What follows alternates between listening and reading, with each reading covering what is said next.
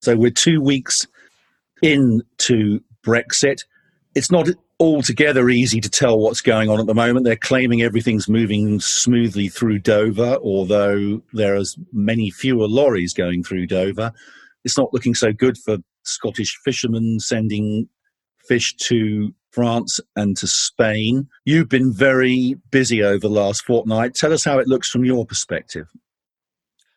Well, busy is a very good word, Matthew. We are making sure that we continue to offer the service at the highest level to our clients, and that's required quite a lot of organization. Mean, one of the main things to come out of that is that we are now dealing with securities regulators in 27 different countries rather than one overarching European uh, directive, and those countries are diverging from one another. So, just in terms of the simple cost of dealing with those different regulatory requirements and um, a drift away from a central unified European approach, that has that has definitely caused us quite a lot of time and effort to make sure that we're complying with those different regulations in different countries and in order to make sure that the service is as seamless and of the highest quality.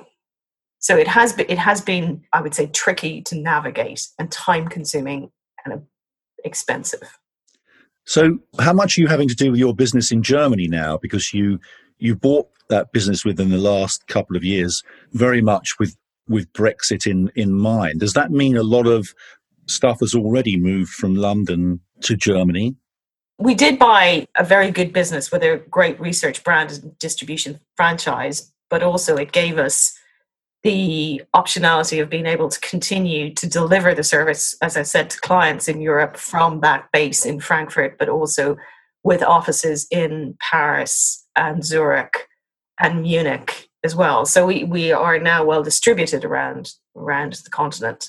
So in terms of how we're dealing with that, we are seeing volume of trading and people move to the continent. So one of the things that happened very quickly at the start of this trading year is that the volume of shares traded in the UK has dropped off as some of that has migrated, that trading pattern has migrated to Europe. So, in an otherwise relatively thin market for volumes, we've had another fracture in terms of where clients are prepared to trade and venues they're prepared to trade in. So, that has already happened, and we've seen more movement on the derivative side, but even in the regular way, FTSE 100 trading, we've seen volume move to the continent. So there's activity gone to continental Europe.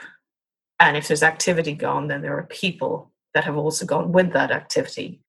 Now, one of the other things that we discovered last week, dug up, I think, by the FT, was that our population seems to have shrunk in the last 18 months by about 700,000 people within the UK. And a lot of them appear to have left London. So I wonder, as the boss in Europe, whether talent is now a worry for you that, you know, maybe younger people without strong ties to London here might be kind of tempted to leave and go elsewhere in Europe where the action is it very much does concern me. It does concern us. That 700,000 uh, number that you referred to was just the London, the number of people who've left London. I think it's over a million for the UK as a whole in terms of the shrinkage in population. It is of concern because one of the reasons businesses came to set up in the UK was the pool of talent available, well educated, well rounded talent. And it's clear from those numbers that some of that is, is moving back to the continent from what I've just been saying about the volume of activity.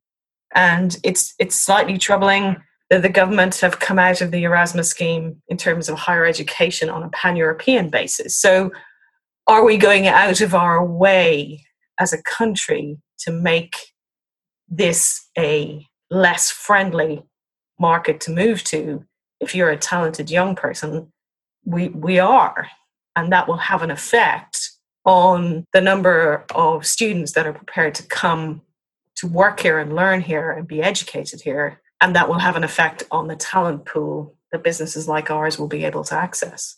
this government haven't necessarily impressed anybody in terms of their ability to to think ahead a news cycle even let alone a number of years and the needs that we're talking about in terms of long-term planning and education are really 5 to 10 year plans this government seemed to have difficulty planning ahead for the next 6 months to an examination suite i don't think there's much thought going into to what we should do next as a country in order to make use of the freedom that we're all embracing.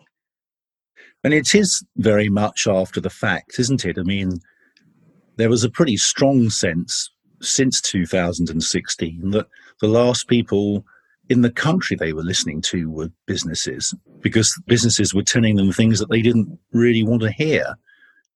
I wonder what you feel the kind of relationship between business and government is like at the moment. And do you think do you think businesses feel they know where they are with this government?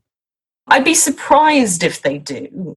The ideology that seems to consume the current cabinet doesn't seem to allow them the intellectual space to consider where they might be going wrong. From a business standpoint, you don't have that luxury to fall in love with ideology because the market is a bit more hard nosed than that and a bit more pragmatic. In terms of getting a sense as to what growth drivers this government is, is really trying to extract and trying to build and invest behind, there, there is no sense of strategy.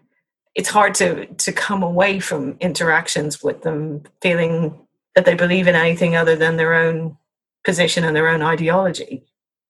We've still got NATO, we've still got the G7 seat, we've still supposedly got some sort of special relationship with the United States. What about that kind of soft power, you know, things like our Foreign Office and the BBC and what's left of our reputation internationally?